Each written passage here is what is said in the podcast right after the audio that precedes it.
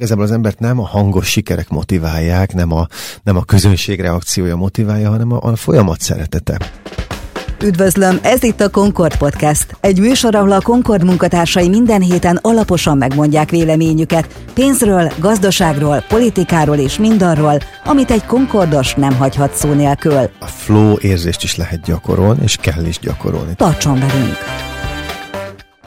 György Ádám Liszt Ferenc díjas magyar zongora művész. Négy éves korában kezdte meg zenei tanulmányait, 12 évesen 1994-ben felvételt nyert a budapesti Bartók Béla konzervatóriumba. 1998-ban megnyerte az országos ifjúsági zongora versenyt, két évvel később pedig a Magyarország zongoristája versenyt. 2000 és 2006 között a Liszt Ferenc Zeneművészeti Egyetemen Nádor György és Réti Balázs tanítványa volt. Jelenleg doktori tanulmányait folytatja, valamint a Pomázi György Ádám Kastély Akadémiát vezeti. A májusi bajnokok ligája döntőn ő zongorázott az isztambuli stadionban másfél milliárd néző előtt élőben egy csodálatos Stenway zongorán. Nem szokott nyilatkozni a médiának, és szemantikai kérdés, hogy a Concord Podcast média vagy sem, de a lényeg, hogy velünk szívesen megosztotta sok minden más mellett azt is, hogy milyen érzés a világ legnézettebb sporteseményének megnyitóján eljátszani a BL himnuszának saját átiratát. György Ádám a vendégünk, én Vidovszki Áron vagyok, a Concord Privát Banki vezetője. Szevasz Ádám! Áron, szervusz, köszöntöm a hallgatókat is.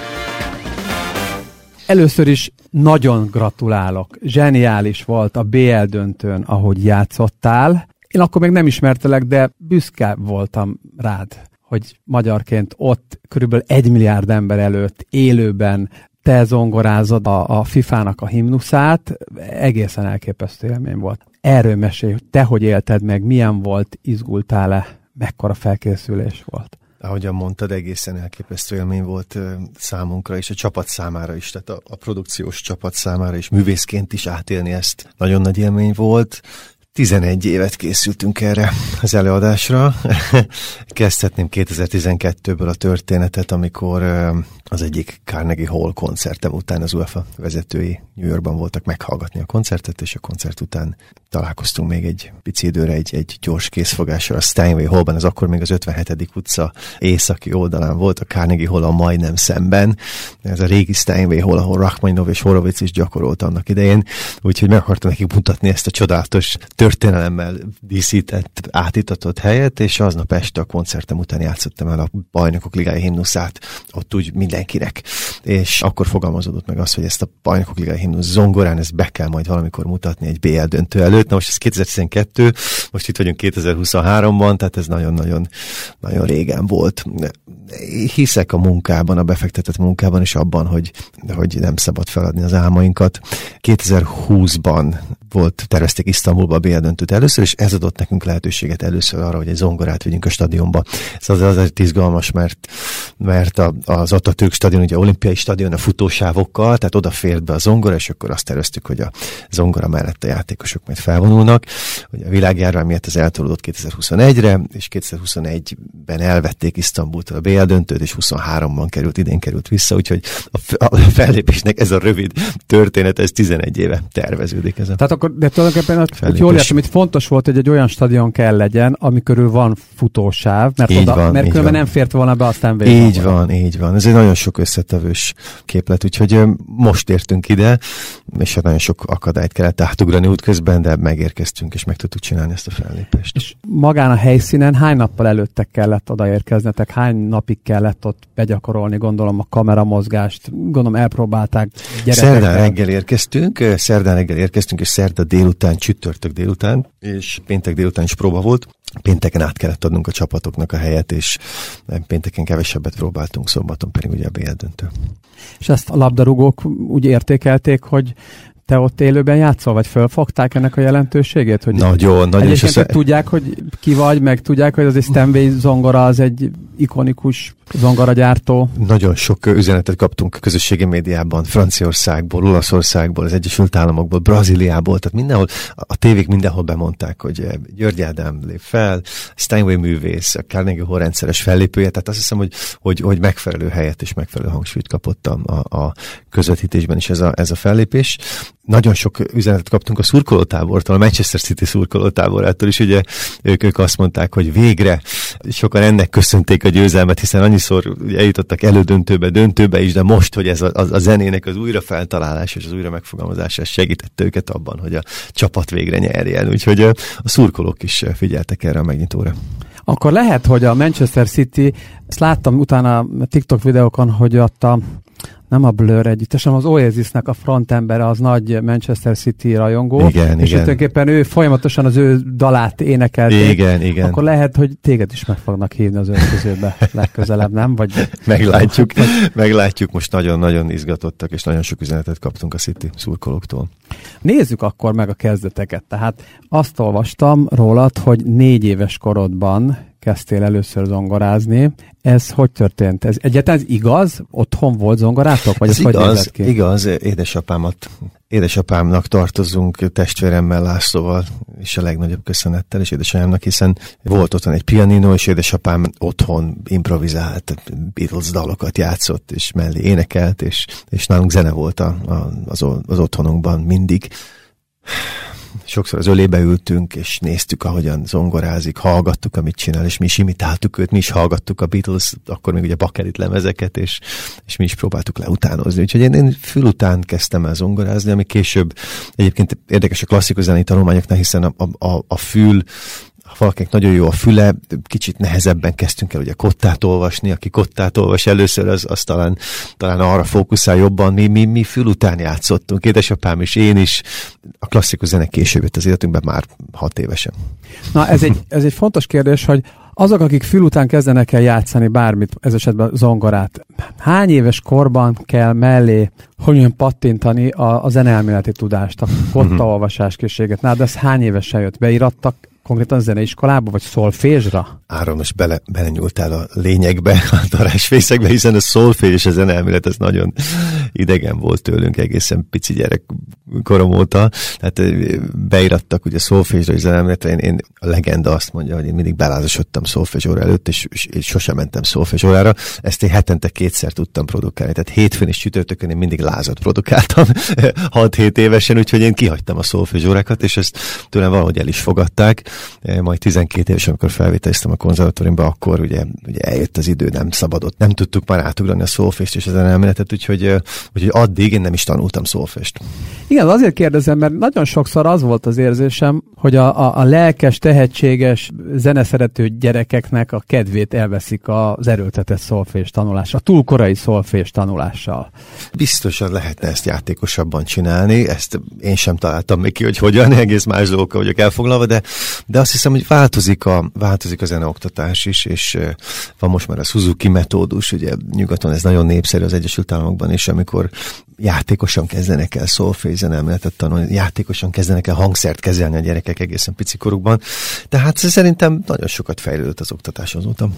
Na most azt, hogy, azt, hogy lehetséges, amit ugye az internetről tudok, a Wikipédia is megírta, hogy te már 12 évesen felvételt nyertél a budapesti Bartók Béla konzervatóriumba, oda nem 14 évesen szoktak bekerülni? Tehát te ennyire tehetséges voltál, meg szorgalmas, meg jó, hogy téged előbb fölvettek? Ezt hogy én, én nagyon, nagyon szerettem volna ezt a, ezt a pályát, és nagyon szerettem volna előrelépni gyorsan, tanulni, úgyhogy valóban két éve korábban kerültem be a különleges tehetségek osztályába, Halmágyi Katinénihez, Katinéni Antal István professzor úr felesége, a Zenakadémia néhai professzora, a 20. század egyik legjelentősebb zenepedagógusa, tehát egy nagyon-nagyon komoly iskolát képviselnek mind a ketten, de a Bartók Béla konzervatórium összes tanára nagyon-nagyon magas eh, szinten tanít. Most is, akkor is egy igazi megtiszteltetés volt korán bekerülni a konziba.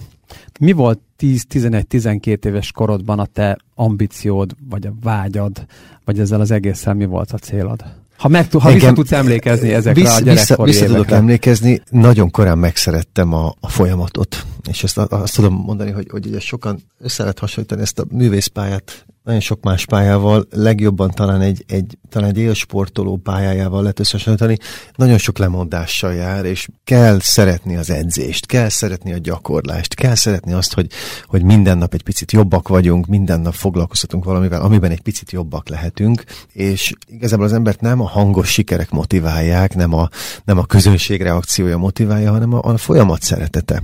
És ez nagyon korán elkezdődik általában a, a sikeresebb művészeknél, egészen talán 6-7 7-8 éves korukban ugye mi elkezdünk 9-10 évesen már biztosan ilyen 4-5-6 órákat gyakoroltunk, és ez nem csak én vagyok így, az összes pályatársam ennyit gyakorolt, ezt nem lehet másképpen csinálni, csak úgy, hogy szeretjük azt, amit csinálunk, és megtaláljuk az örömet a folyamatban. Na most tőled is meg fogom kérdezni azt, amit már két művésztől megkérdeztem a Concord podcastban.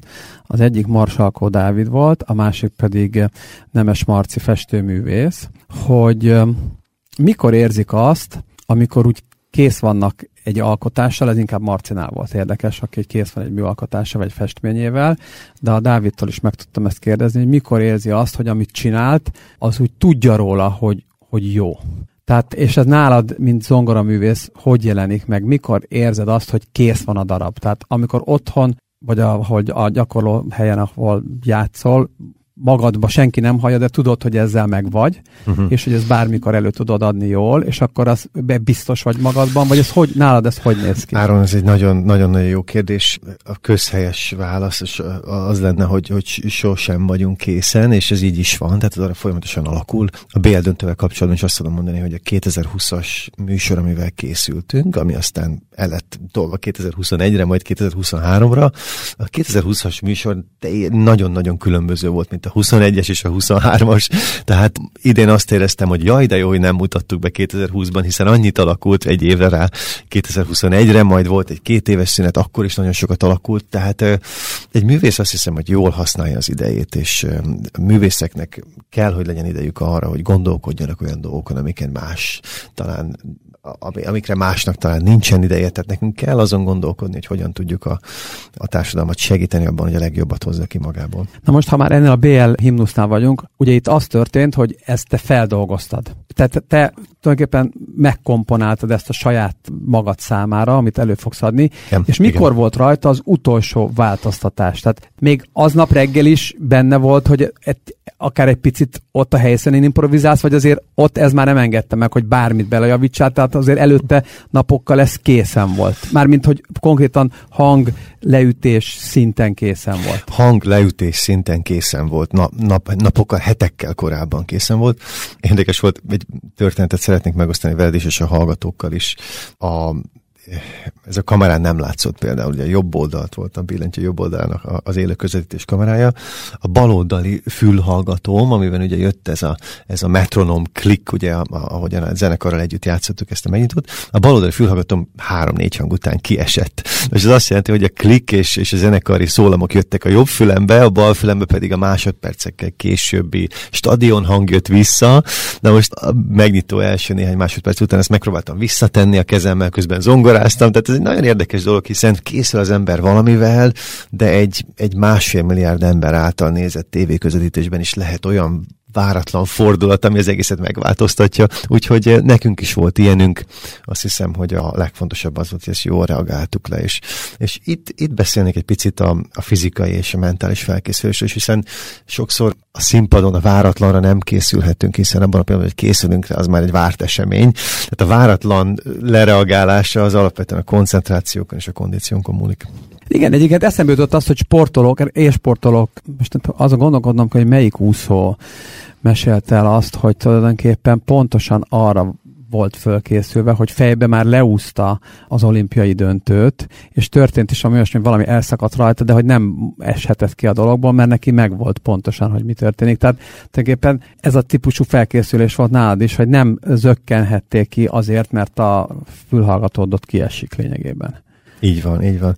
Tehát ez egy ilyen, ez egy ilyen lézerfókuszszerű koncentráció, amikor az ember ugye a flowban van, benne, benne van ebben a zónában, amikor bármi történik, ezt le fogja tudni hozni ezt a fellépést, és azt hiszem, hogy a béldöntő alkalmával ez így volt, de ezt megelőzte 8 hónap felkészülése. A 11 év utolsó 8 hónapja az csak erről szólt, és csak erről két percről. Na most jó, hogy mondod ezt a flowban van dolgot akkor is tudsz flowban lenni, amikor egyedül vagy és gyakorolsz, vagy a flow az az, az élmény, amikor kint vagy egy koncertteremben és sok ember hallgat. Nagyon fontos az, hogy a flow érzést is lehet gyakorolni, és kell is gyakorolni. Tehát meg kell tanulnunk művészeknek, előadó művészeknek, legyen ez hangszeres művészet, táncművészet. Meg kell tanulnunk a flóba kerülni, viszonylag gyorsan, lehetőleg már a színpadra lépés előtt. Tehát a, a flow élmény az, az, az a legfontosabb. Beszéltem a, folyamat élvezéséről, tehát a folyamat meg szeretetéről, a gyakorlás szeretetéről.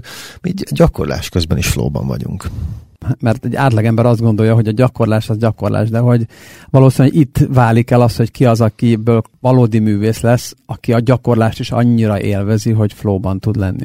Így van, így van, és meg kell említenem, hogy a, a, a, például a sport edzések, kint az amerikai foci edzések, a kosárlabda edzések, de a, a foci edzések is azért nagyon pontosan percre be vannak most már osztva, én úgy tudom, úgy hallom, úgy érzem, hogy azért egy bemelegítés, ez nem úgy, mint mondjuk 20-30 éve, kicsit kimegyünk, nyújtunk egy picit, futunk egy pár kört, tehát ez azért, azért személyre szabottan mindenkinek nagyon komoly edzései vannak a sport területén, ez, ez, ez mindenképpen így van. Nézzük meg Cristiano Ronaldo-t, aki, aki az edzés után rögtön egy jeges kádba ül, regenerálódik, meg néhány személyedzője van, nagyon sokat dolgozik egy maga is az edzéseken kívül. A zenészekkel is úgy gondolom, hogy így van, és ez egyre jobban így van. Tehát megnézzük Yun Chan Limet, aki koreai fiatal zongoraművész, a Fan Clyburn zongoraverseny nyerte most 18 évesen. Tehát ő technikailag olyan szinten van, olyan, olyan dolgokat tud, amiket mi nem tudtunk 18 évesen. Sőt, megkockáztatom, hogy most sem tudunk. Tehát ők annyira, annyira felkészülnek, annyira tudják azt, hogy egy, egy technikai elemet hogyan lehet tökére fejleszteni, amiben nagyon komoly koncepció és nagyon sok munka van. De azért, mert valaki egy technikai elemet tökére fejleszt, az elég ahhoz, hogy ő, ő a világ legjobb zongoristája legyen? Mondok egy példát, hogy mi az, ami eszembe jut erről. A gyerekkoromban, amikor néztük a jégkorcsolyát, akkor volt a női jégkorcsolyában Katerina Witt az egyik leg, legnagyobb igen, jégkorcsolyás, igen. és vele egy időben volt egy Midori Ito nevű japán jégkorcsolyás, lány, és fiatalabb volt, mint Katarina Witt, és ugye Katarina Witt volt a, a, a szupersztár, és a Midori Ito egyébként sokkal több triplát tudott belezsúfolni a, a programjába, a kűrjébe, meg sokkal tökéletesebben, technikailag tökéletesebben bonyolít, vagy technikailag tökéletesebben csinálta meg ezeket az ugrásokat, de valahogy soha nem tudta mégsem megszorítani Katarina Wittet, mert Katarina Wittnek az egész táncában, vagy az egész energiájában, meg mindenben, ahogy, le, ahogy, ahogy, ahogy korcsázott, volt valami egészen más. És, és itt sokszor látom azt más, nem csak sportágokban, de művészeti ágokban, hogy önmagában a technikai tudás, hogy valaki, vagy akár egy, egy, egy, egy könnyűzeni koncerten valaki hogy gitározik, mennyire tökéletesen tudja lejátszani azt, amit Eric Clapton legitározott, az még semmit nem jelent, mert nem az az energia árad belőle a színpadon, mint mondjuk Eric Claptonból, mm. vagy, vagy a Metallica mhm. zenészeiből. Tehát ugye a, a TikTok erre jó példa, most már 12 éves gyerekek a Brothers in Arms, nem, nem a Brothers, hanem a Sultans of Swinget úgy lejátszák Mark Knopflertől, hogy Mark Knopfler nem játsza le, de ezzel együtt azért nem csak a, az a pengetési tudás van. Szóval erre akarok mm. visszatérni a kérdésre, hogy ez esetben ez a milyen nemzetiségű művész, akit van? Korai, dél-korai. Korai, dél-korai művésznél nagyon fontos dolgot említettél az energiát, és az energia az, az gyakorlatilag a, a billentyű leütése előtt kezdődik, tehát amikor a, a művész a színpadra lép, abban a pillanatban érzi a közönség energiáját, és ezt azt szoktam mondani, hogy az első Carnegie Hall koncertemet sosem felejtem el, hiszen uh, ugye csak nem 3000 ember jött el az első koncertre, és, és amikor kiléptem, ugye maga a színpad akkora, hogy a zongoráig elérni, mondanám, hogy majdnem egy perc, annyi talán nincsen, de legalább annyinak tűnik. Az ember ugye az első sorból elindítja a szemét, pásztázza a közönséget, és a Carnegie Hall ötödik emelete akkora, mint a Zene Akadémia. Tehát körülbelül ilyen méretekről beszélünk, és ez egy akkora energiát jelent a művész számára is, és ha, ha be tudja fogadni a közönség energiáját, és tudja ezt viszonozni, akkor a közönség számára is. Tehát egy, egy olyan hangulat alakul ki egy, egy ilyen koncertteremben, ami semmihez sem fogható, és, és ha a művész ezt megállítja, ezt az energiáramlást, vagy beszorul, akkor nem történik meg az, amiről te most beszéltél. Úgyhogy amit mondtál, technikán felül a, a, a művész energiája, személyisége, a közönsége való kapcsolattartás, a történetmesélés, ez nagyon-nagyon-nagyon fontos, sőt, sokkal fontosabb, mint a technika. Hozzátenném gyorsan még azt, hogy a magyar zeneiskola attól is csodálatos, hogy minden technikai elem egy zenei elképzelést szolgál. Tehát mi nem gyakorlunk öncélúan technikát, hanem mi a zenére építünk, és a történetmesélésre építünk alapfokon is. Nagyon érdekes, most annyira elgondolkodtam, mert a, a Marsalkó Dávid, ugye a halott pénz frontembere mondta azt, és pont eszembe jutott, amit te mondtál, hogy amikor kimennek a színpadra, rögtön az első pillanatban az van, hogy e, ő így fogalmazott, hogy el kell kapni a közönség tökét.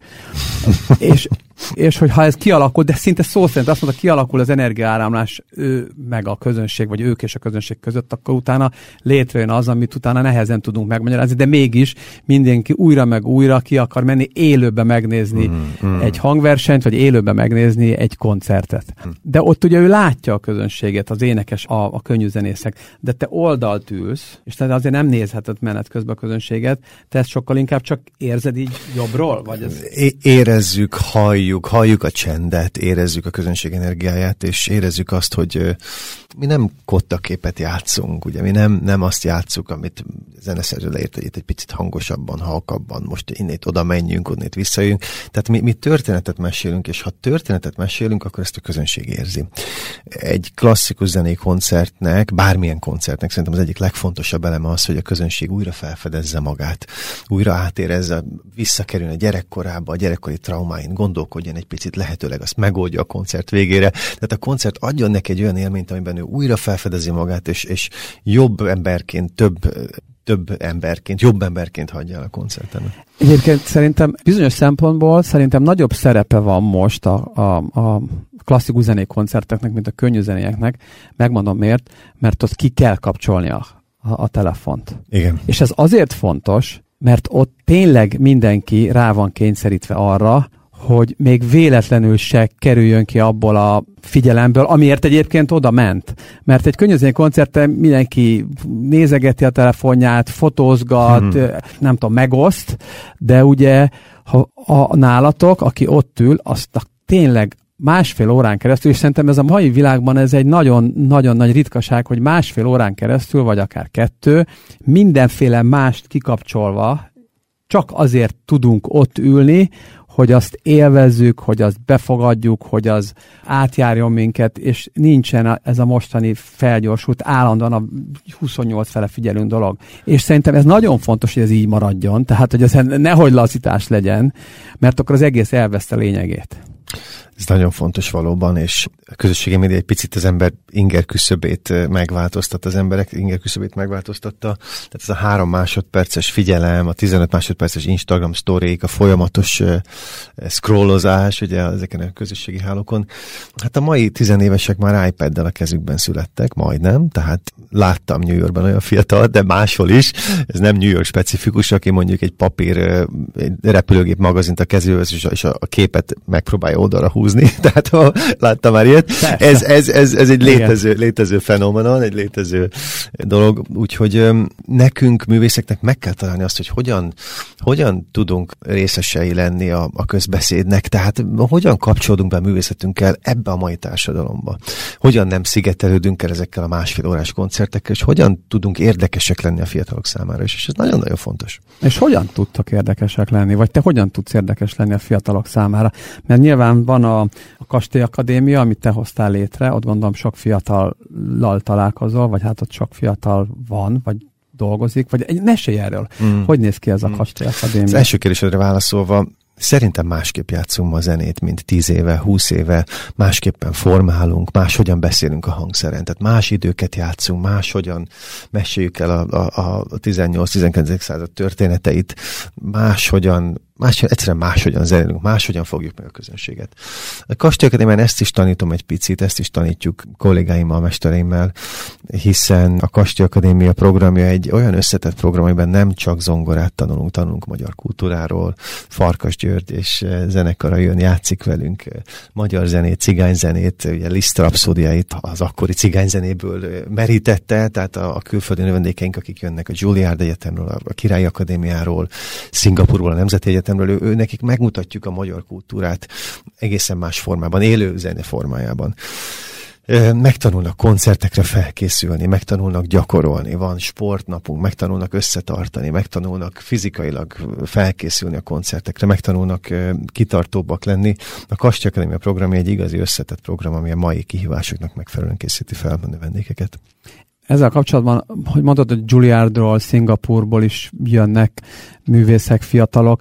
Van a 2023-ban is a, a magyar klasszikus zenei hagyományoknak egy nemzetközi gravitációja? Így Kodály és Bartók Liszt hazájában?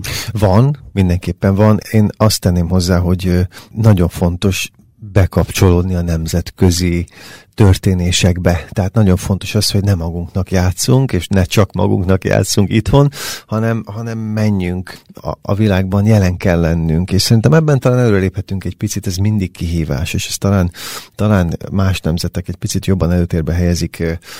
Beszéltünk most a, a dél-koreai ifjú klasszikus zenészekről, azért ők ott vannak New Yorkban, ott vannak Londonban, ott vannak nagyon sok helyen, nagyon nagy létszámban tanulnak, részt vesznek a kulturális életben, részt vesznek a szociális életben, visznek a társadalomba, a New Yorki közösségekbe visznek értékeket, és kapnak is értékeket. Tehát nagyon fontos az, hogy nagyon fontos az, hogy nem elég jónak lenni, de izgalmasnak kell lenni. Kell tudni beszélni értékekről, és kell tudni úgy beszélni értékekről, hogy azt a mai közönség, a mai társadalom megértse. Ez jó, hogy mondod ezt a beszédet. Te neked beszélni is szoktál, nyilván a fiataloknak uh-huh. igen, de mondjuk amikor külföldön vagy, van olyan, hogy fölvezeted uh-huh. azt, amit ről játszol, szóval, vagy, vagy te inkább ott játszol? Én inkább ott játszom, én nagyon hiszek a zene erejében, és nagyon hiszek abban, hogy a, nagyon hiszek abban, hogy a zene, zenét úgy képzelem el, mint egy egy hihetetlenül nagy, széles sávú internetet, ami, amiben ez egy furcsa hasonlat, de mégis azt hiszen akkora korlátlan sávú internetet képzeljünk el, amiben rengeteg adatmennyiség folyik oda-vissza a közönség és a művész között. Ez egy csodálatos hasonlat, furcsa, de csodálatos hasonlat, visz, hiszen, hiszen a nyelv ehhez képest egy, egy nagyon szűk csatorna.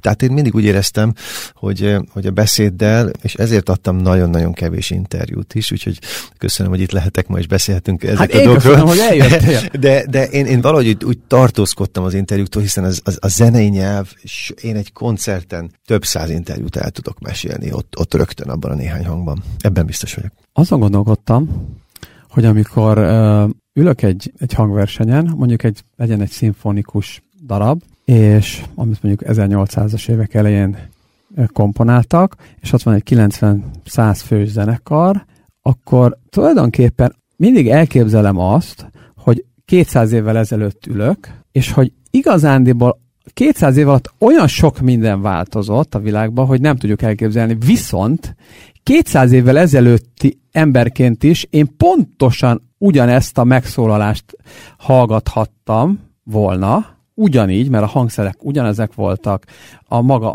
a hangversenyterem is lehet, hogy ugyanaz, mondjuk ha egy akkor létező operaházról, vagy valami hangversenyteremről volt szó, és hogy ha 2023-ban emberekre ilyen hatással van az, amit ott hallunk, akkor milyen hatással lehetett? Mindig ezen gondolkozom. Milyen hmm. hatással lehetett egy 200-250 évvel ezelőtt élt emberre, akinek a, maihoz képest sokkal kevés, kevésebb impulzus, impulzus érte, érte, kint, van, kint tett, vett, egy dolgot csinált az életében, bement, és ugyanazt hallotta. Tehát, hogy ez valami döbbenetes hatása lehetett, de ez ugyanigaz a zongora játék részen, a zongorák is, tehát ez, ez 200 év alatt nem fejlődtek, tehát a Stanley már hmm. hány éve gyárt hmm. zongorákat, hmm. nagyjából ugyanezt. 150 éve, igen, igen, 150 igen. És éve gyárt zongorákat. Én is köszönöm neked ezt a gondolatot, ezt így nem fogalmaztam még meg, de, de nagyon, tényleg fontos ezt látni, hogy, hogy annak idején ugye Liszt volt az első, aki, aki a zongorestet, ő találta fel a zongorestet, ezt a formátumot, hogy egy zongorát több százan bemennek és meghallgatnak, és egy koncert,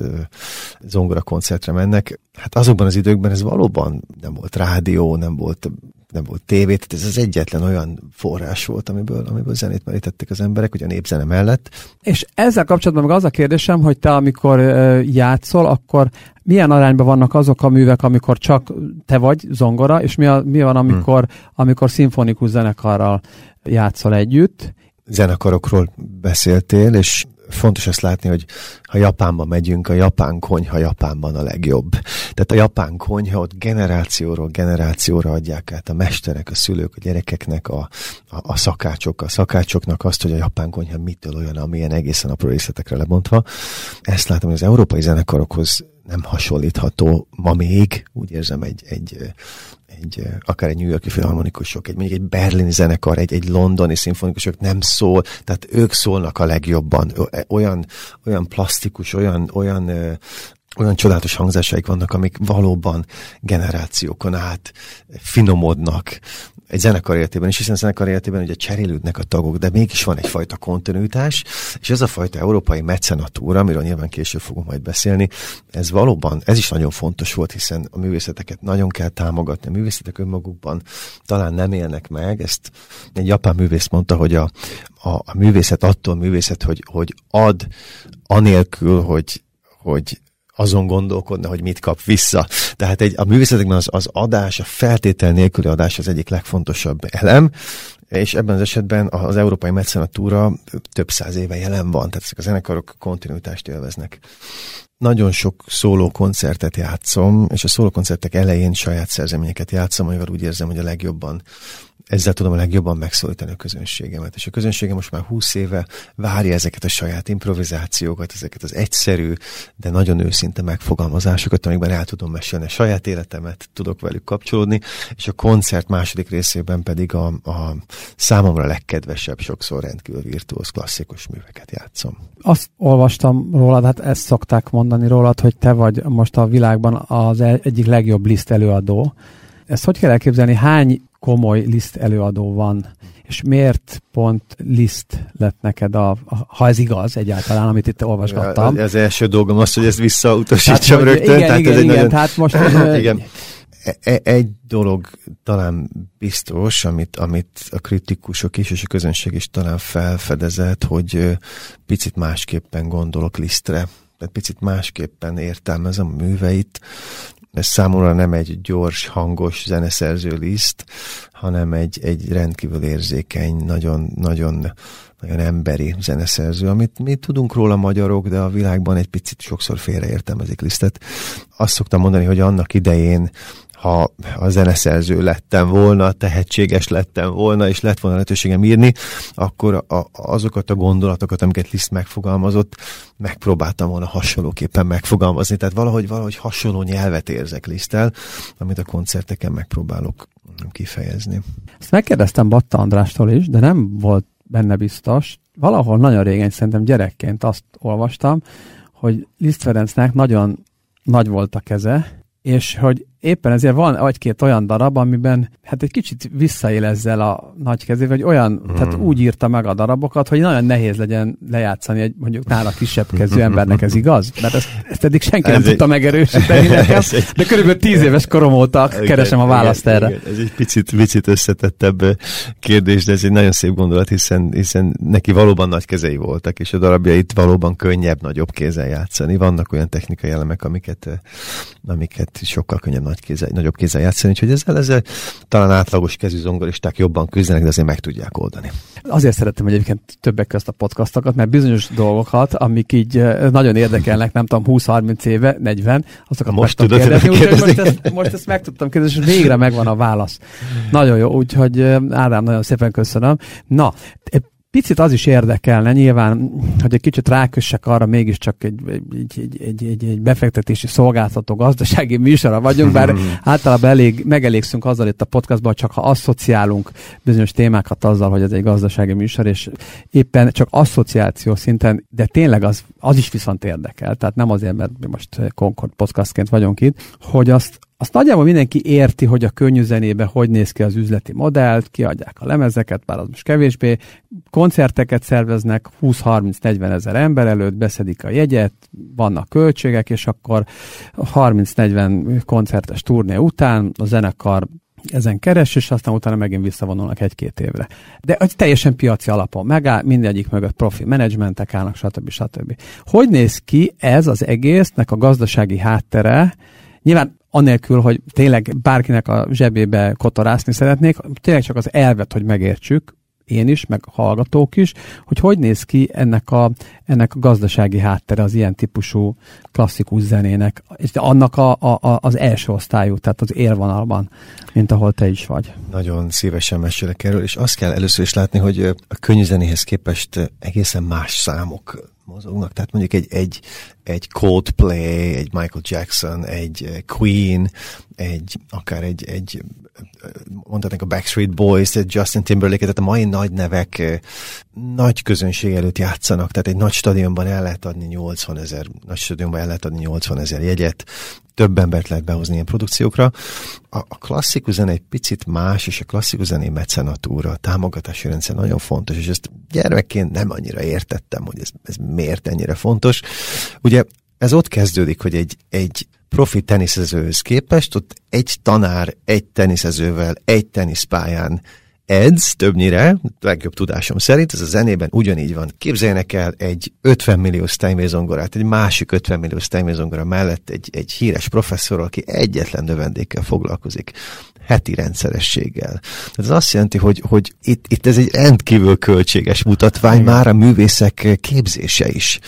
Na most utána a produkciók keretében ugye néhány száz ember, esetleg két-három ezer ember a Carnegie Hall a világ egyik legnagyobb koncertterme, ha nem a legnagyobb, azt hiszem a Royal Albert Hall nagyobb ennél, de a hangzás nem olyan jó, tehát egy, a jó koncerttermek körül a Carnegie Hallban mondjuk befér három ezer ember, és egy művész nem játszik minden este a Carnegie Hallban. Tehát alapvetően a klasszikus zenei mecenatúra és ennek a hagyományai nagyon-nagyon-nagyon fontosak. És egy nagyon fontos projektünket említeném meg a New Yorki Liszt Ferenc nemzetközi zongora versenyt, amit most már harmadik éve szervezünk idén októberben. A Carnegie Hall nagy termében a világ egyik legjobb zenekarával négy növendéknek biztosítunk fellépési lehetőséget a verseny döntője keretében, amit élő közvetítésben viszünk el a világ minden pontjára. Tehát itt, itt hát majdnem egy millió dolláros költségvetésről beszélünk egy este.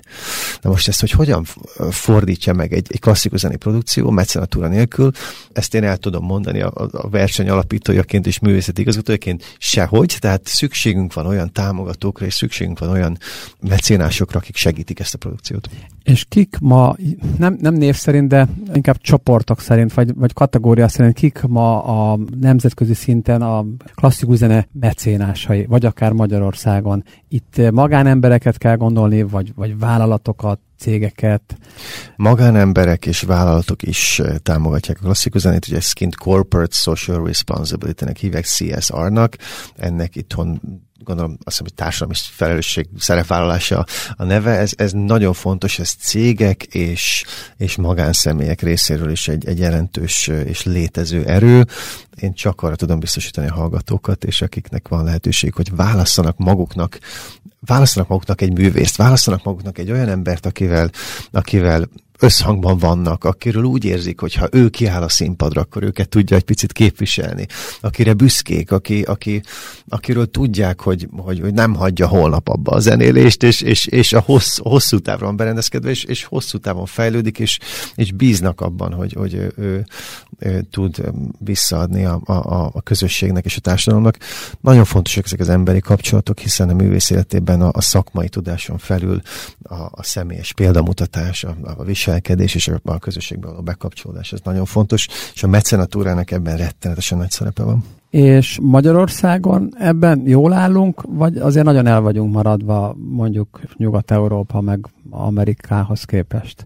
Mert valahogy ott azt gondolom, hogy ott ennek, ennek is töretlen hagyománya van, mondjuk sok száz éve. Nálunk azért, ha le, volt is hagyománya, azért ez úgy megtört nyilván a, szocializmus 40-50 évében, mm-hmm. és nem tudom, hogy tudott ez újraépülni. Én azt hiszem, hogy ez újraépül most, az utóbbi 5-10 évben biztosan érzem ezt az erőt, hogy ez újraépül, kint az alapítványok más besorolás alá esnek, tehát máshogyan, máshogyan tudnak adományokat fogadni, történelmileg is más az egyetemek finanszírozása, más a kultúra finanszírozása, tehát ott, ott valóban szükség van egy erős alapítványi háttérre. Itt van történelmileg a kultúra finanszírozása jobban az állami esernyő alá esett, tehát e, emellett talán az elmúlt a 20. században kevésbé fejlődött a, a privát mecenatúra művészetekben. Ez azt hiszem, hogy ez változik most, és, és ez, ez egy nagyon-nagyon jó hír. Magán személyek és a cégek is fontosnak érzik a szerepvállalásokat a kultúrában és az előadó művészetekben is. Az előbb mondtad, hogy ugye most harmadik alkalommal kerül megrendezésre a Liszt Ferenc nemzetközi zongora verseny. New Yorkban, igen. New Yorkban. Na, ez hogy néz ki? Tehát hogy, hogy lehet, azt mondtad, hogy négy növendék fog ott föllépni. Ez egész verseny hogy néz ki? Hogy alakul ki? erről mesélj, nagyon, ro- nagyon érdekes. Nagyon érdekes, nagyon izgalmas témába vágunk, hiszen uh, teniszhez hasonlítom rögtön, ugye nagyon sok párhuzamot vezetek a, a, a művészetek, az előadó művészetek és a, a profi sport között, de azt képzeljék el a hallgatók, hogy egy ez a verseny, ez becsatlakozott a világ négy Grand Slamébe. Ugye van a, a Varsói Chopin verseny, a Varsói Chopin verseny a lengyelek nemzeti öntudatának egy, egy hihetetlenül nagy kifejező ereje. Van a, a, a Csajkovszki verseny Moszkvában, a Fan Clyburn verseny ugye Amerikában, ami Észak-Amerikában délen Texason van, és Texasban van, és a, a Rubinstein verseny ugye Izraelben. Hát most politikai történelmekokból most ugye a, a moszkvai verseny picit kiesett ezekből a, ebből a négy Grand Slamből, viszont a New Yorki List verseny a helyszínből adódóan, ugye a Carnegie Hallban van maga a verseny döntője, tehát nem csak a győztes játszik a Carnegie Hallban, hanem a verseny döntője is ott van. Ezt, ezt a Carnegie Hallból egy élő közvetítéssel a világ minden pontjára elvisszük, a világ egyik legjobb zenekara lép fel, és csak lisztet játszanak, a versenyprogramja csak liszt, a verseny alatt szavak nélkül Magyarország nagyon-nagyon sok értékéről beszél, a, a Carnegie Hallban, ezt nagyon fontos megemlítenem. Azt képzeljék el, hogy egy, egy igazi Grand Slam lett ez a New Yorki lisztverseny, és egy olyan kifejező ereje az előadóművészeteknek, amit, amit máshol nem tapasztaltam még a világon. És hány művész indul ezen, még végül a négy legjobb, akit gondolom szakmai zsűri válasz ki több körön keresztül, ott felléphet. Meg hány éves, hány éves fiatal művészekre van itt szó? Mm, korhatárunk nincsen, majdnem száz művész jelentkezett a négy helyre. Ez azt jelenti, hogy ez azt jelenti, hogy nagyon-nagyon sok jelentkező érzik ennek a súlyát, érzik azt, hogy a Carnegie Hallban nagyon nehéz eljutni, ott zenekarral játszani még nehezebb, és ezt az egészet élőben közvetítjük a világ minden pontjára. Tehát ez egy, egy óriási dolog a döntőbe bejutni. Magyarországról Kovács Gergely később harmadik díjat nyert a legutóbbi lisztversenyen, ő jutott be a döntőbe egy New Yorki fiú megosztott első díjat kapott egy, egy tájvani fiúval. Egy, egy ilyen verseny egy különleges és nagyon csodálatos, csodálatos lehetőség arra, hogy, hogy beszéljünk Lisztről, beszéljünk a klasszikus zenéről, klasszikus zenét közelebb vigyük a közönséghez, és a közvetítés alkalmával, a közvetítésen ugye nyolc kamerás közvetítésünk volt, kép a képben közvetítettünk, ugye nagyon fontosnak tartottam azt, hogy a mai fiatalokat megszólítsuk, tehát az, az, hogy, az, hogy több szöget lássanak egyszerre, aki nézte a YouTube videóimat 2007-ből, ezt tudja azt, hogy a koncertközvetítéseim már kép a képben készültek akkor is, tehát, tehát fontos az, hogy a fiatalokhoz is szóljunk. Ez a verseny nagyon-nagyon sok ilyen gondolatot megfogalmaz és, és létre is hoz. Kovács Gergely hány éves? 27. 27, és a közvetítés az, az a YouTube livestream formában van? YouTube livestream, Instagram live, Instagram livestream, Facebook livestream, nagyon sok oldalon jelen volt ez a közvetítés. És mondtad, hogy egy nagyon híres zenekar ral fog ez létrejönni. Ez melyik zenekar? Ez a St. Luke's, Orchestra of St. Luke's New Yorkban egy a világ egyik legjobb kamarazenekar, a kiegészülve zenészekkel játsza a koncerteket. Ezen a versenyen ugye azt mondtad, hogy száz körüli induló indul el, zongorista indul el, és ezzel kapcsolatban az gyakran eszembe jut az a dolog, hogy azért a világban rengeteg, tehát több száz, vagy akár több ezer, szerintem hasonlóan jó nagyon-nagyon jó, és most csak nézzük a te szakmádat, vagy a te művészeti ágadat, zongorista van. De beszéltünk más zeneművészről is.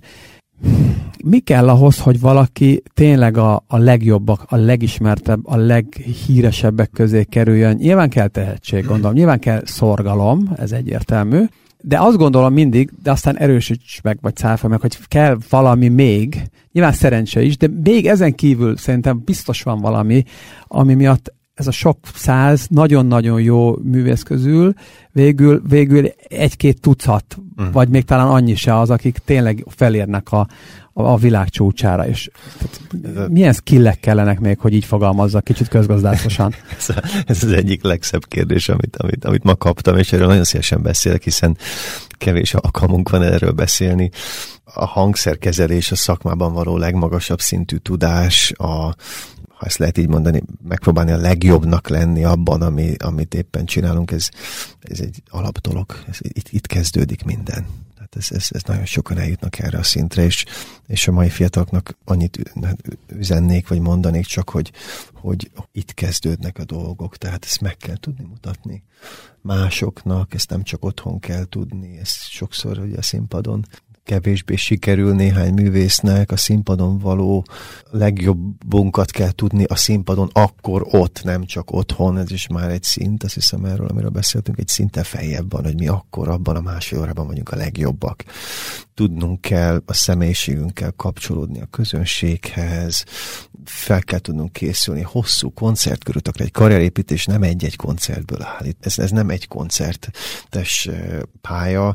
Itt sokszor 10-12 koncertet különböző repertoárokkal kell tudni magas színvonalon hozni úgy, hogy egy, egy reggeli repülőút után becsekolni egy szállodába délután, a koncertemben megérkezni 5 órakor, próbálni egy gyorsat, lejátszani a két órás koncertet, sokszor egy két órás aláírásosztás követi a koncertet, éjjel egykor visszaérkezni a szállodába, néhány óra alvás után másnap reggel ugyanezt megcsinálni.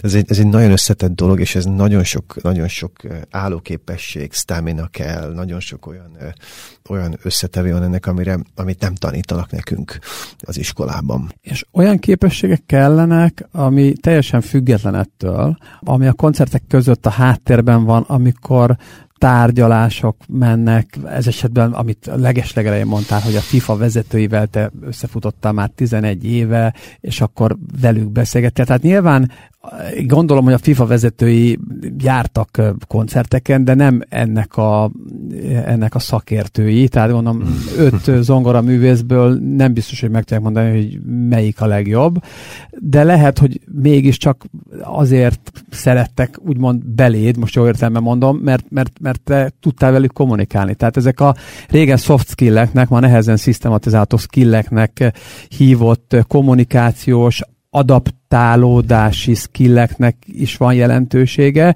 vagy ezt lehet egy teljesen introvertált zenész, és akkor majd a menedzsmentje elintézi, és hmm. köti a háttérbe az üzleteket.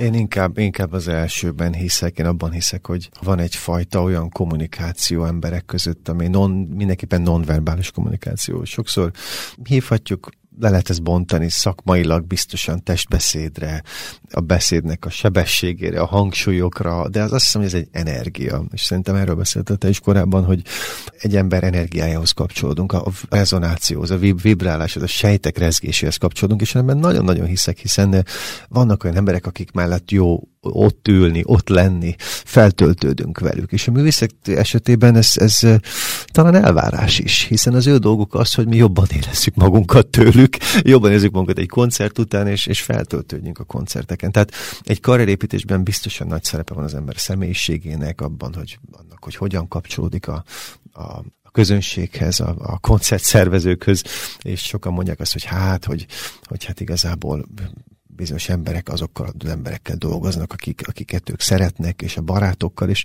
hát ezt meg lehet fordítani ezt a kérdést, hogy szeretnénk-e olyan emberrel dolgozni, akivel nem érezzük jól magunkat. Tehát ez, ez fel lehet is tenni a kérdést, és akkor nagyon sok választ kapunk rá rögtön.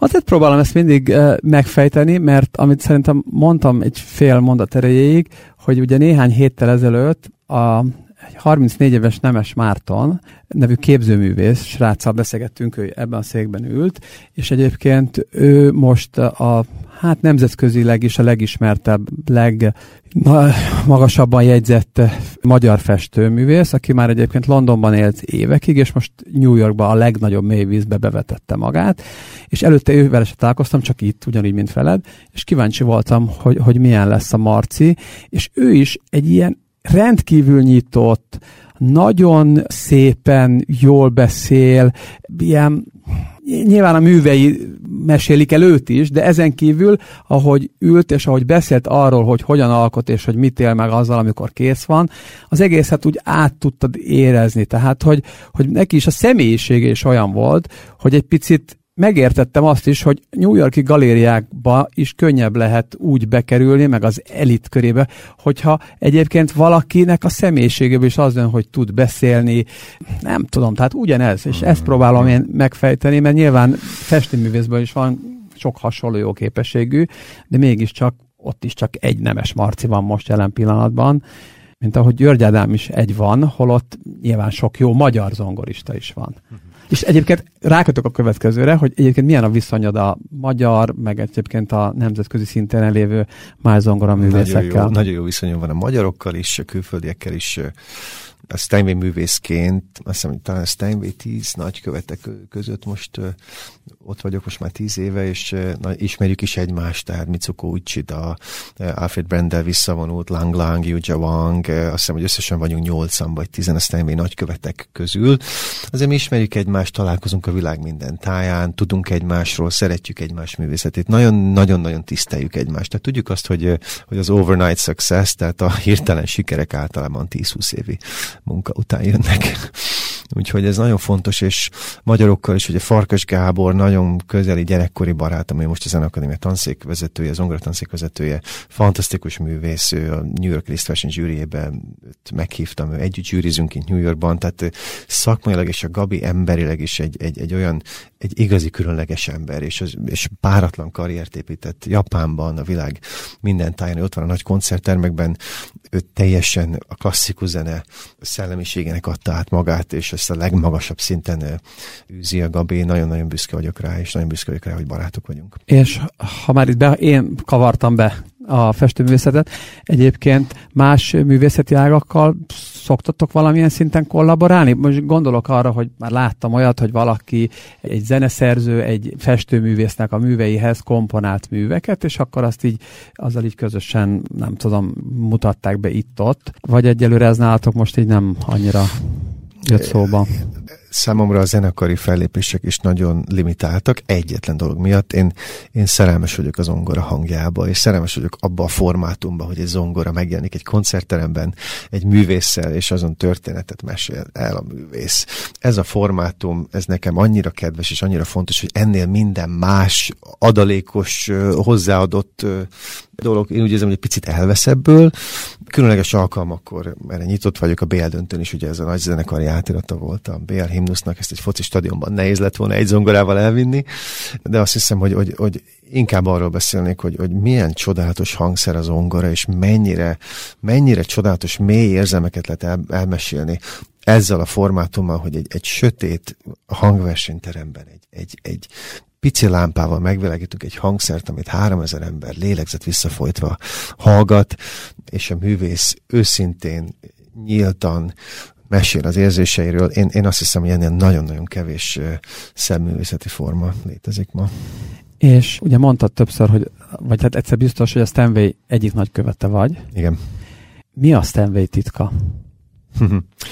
Érdekes, a Stanway hangzása, a billentése, az egész Steinway kultúra, ugye 150 éve gyártják a legjobb hangszereket, ugye aztán most a BL döntőre Hamburgból hozott le egy zongorát, ez napokig jött ez a zongora egy, egy, egy teherautó hátulján, 20 ember vitte be és hozta ki a BL döntőre a zongorát, abban a pillanatban, amikor befejeztem, ez egy videó megvan, ezt a közösségi médián látható az a videó, az gyakorolta 20 ember, hogy 63 másodpercről hogyan lehet levinni a Steinway kipakolásának az idejét 37 másodperc, ezt egy hétig gyakorolták. Nagyon gyorsan eltüntették egyébként. Pillanat alatt eltüntették, a pillanat, ez egy 30 37 másodperc volt, iszonyatos profizmus van a Steinway körül.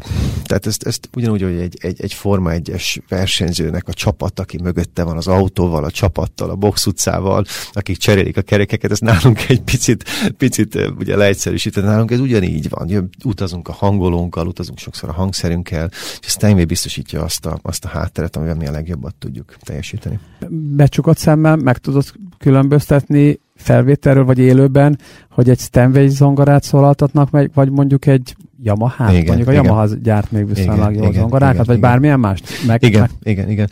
Érdekes, tehát, hogy, kicsit úgy, mint a szomeliék, tehát... Hogy... igen, igen. Érdekes, hogy a, a jazz zongoristák nagyon szeretik a Yamaha hangzást, a kawaii Yamaha hangzást. Más a, a billentés, más a zongora reakció, és talán egy más az érzékenysége a hangszernek. Tehát egy Steinway-t úgy képzeljünk el, mint hogyha egy versenyautót vezetnénk. Én most beülnék egy Forma 1 autóba, akkor valószínűleg el sem tudnék vele indulni. Tehát ez egy picit ilyen. Egész más érzékenysége van a billentésnek, a hangképzésnek, ezt, ezt meg kell tanulni. Emlékszem Halmágyi Katinéni, amikor 12 évesen bekerültem a konzervatóriumba, édesapám kérdezte, hogy Katinéni, akkor most mi a következő lépcső, és Katinéni azt mondta, hogy akkor vegyetek a gyereknek egy Steinway-t, és próbáljunk meg a legfiatalabb korban, legkorábban hozzászokni ez a versenyautóhoz, megtanulni ezt kezelni, hogyan álljunk ki a box utcából, hogyan rajtoljunk a koncert elején, és hogyan érjünk célba. Te hány, hány évesen szólaltattál meg először Steinway zongorát? Erre emlékszel? Körülbelül 10 éves, de 9-10 éves lehettem, akkor előjátszásokon és versenyeken játszottam először. Egyébként gyártanak ők pianinót is? Igen. És az, az mennyibe kerül egy Steinway pianino? Hú, több, több millió forintba Aha. kerül. A Steinway az egyik legdrágább hangszer most. A zongorák is és pianinok is. Azt kell még a Steinwayról tudni, hogy Nekem négy steinway van, van két B modell és két O modell, és a legidősebb B modellem az 1902-es. Ez azt jelenti, hogy több mint 120 éves, és ez azt is jelenti, hogy ha ma veszünk egy Steinway-t, akkor a 120 év múlva is generációkon átívelően Steinway lesz. Ez egy csodálatos minőség. És a négy közül melyik szól a legjobban? A legújabb és a legrégibb. az 1902-es és a 2008-as szól a legjobban.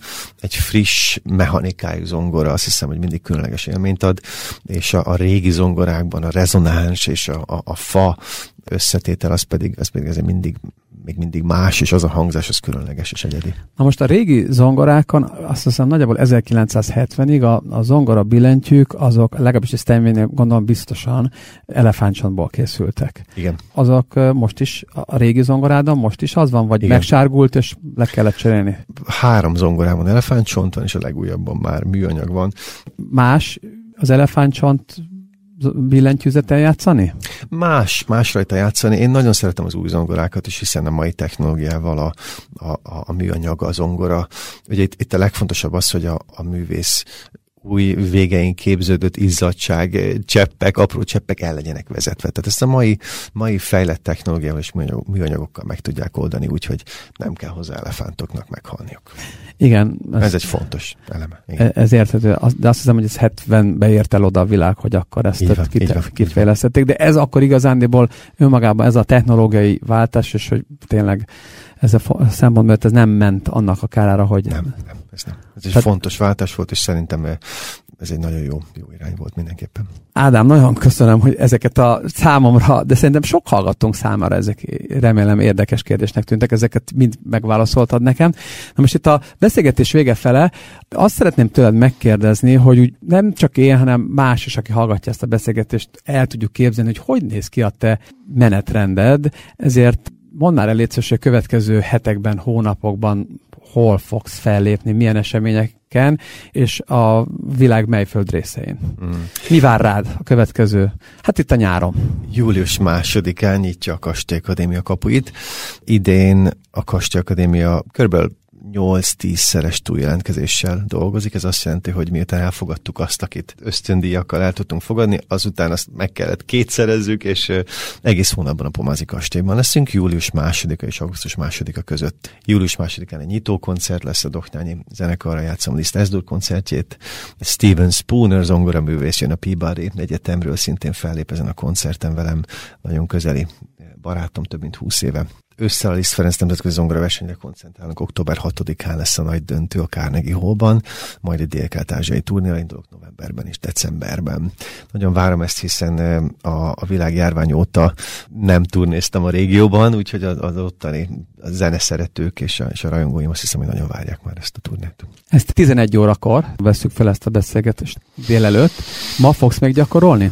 Igen, igen. Általában 5 órakor kelek reggel, 5 óra 30-kor, 5 és 5.30 között kelek reggel, akkor elmegyek edzeni egy picit, vagy otthon testsúly gyakorlatokkal kezdek, vagy elmegyek egyet kocogni, de utána átnézem az e-mailjeimet, utána rögtön gyakorlok, olyan 8 óra körül kezdek el gyakorolni, reggelizem, nagyon szeretek kerékpározni, hosszú távú országúti kerékpározni. Ha pomázem vagyok, akkor dobogókörre megyek föl, többször egy héten, ha New Yorkban vagyok, akkor a Central Parkban tekerek néhány kört, délután pedig mert folytatom a gyakorlást és a produkciós teendőket. Látom el. Nehezen tudom abba ezt a beszélgetést. Amikor te biciklizel, Szoktál valamit hallgatni, vagy akkor csak a, a csend? Beszélgetünk erről a gyerekekkel, hogy mennyire fontos a, a koncerten kívül a koncert állapotokat előidézni. Sokszor koncerten, amikor izgulunk, egy picit magasabb a pulzus számunk, más, hogyan kerül az oxigén az agyunkba, nehezebb visszahívni a memóriánkból bizonyos dolgokat. Én ezt észrevettem, hogy a, a, a dobogókörre való kerékpározás az egészen hasonló lelki állapot, fizikai állapot a, a, a koncert kezd kezdéshez, amikor az ember egy picit izgul, egy picit magasabb a pózus száma, és, és emlékszem konzis koromban, zenekarista koromban a vizsgák előtt Bachot kellett játszani minden vizsgán, azzal kezdtünk, és, és a négy szólamú fúgát játszottam a fejemben, dobogó köre való felmenet közben, és, és a végig tudtam játszani minden négy szólamot, akkor úgy éreztem, hogy akkor ez a színpadon is működni fog majd. Úgyhogy igen, gondolkodok biciklizés közben, zenén gondolkodok, darabokat játszom, és próbálok fejlődni. Nagyon szépen köszönöm. Ádám, Én is köszönöm. tényleg nagyon örülök, hogy elfogadtad a meghívást, és hogy nagyon jól éreztem magam. Remélem, Én te is is jól érezted köszönöm magad. szépen, nagyon. Köszi, hogy itt voltál. További sok sikert kívánok neked. Mivel még mindig rengeteg kérdés marad bennem, így e, visszavárunk. Így legyen. Köszönöm szépen, Áron, és köszönöm a hallgatóknak is. Ha tetszett ez a podcast, akkor kérlek iratkozz fel Concord csoport nevű Spotify, Apple vagy YouTube podcast csatornánkra, írásainkat pedig olvassátok a concordblog.hu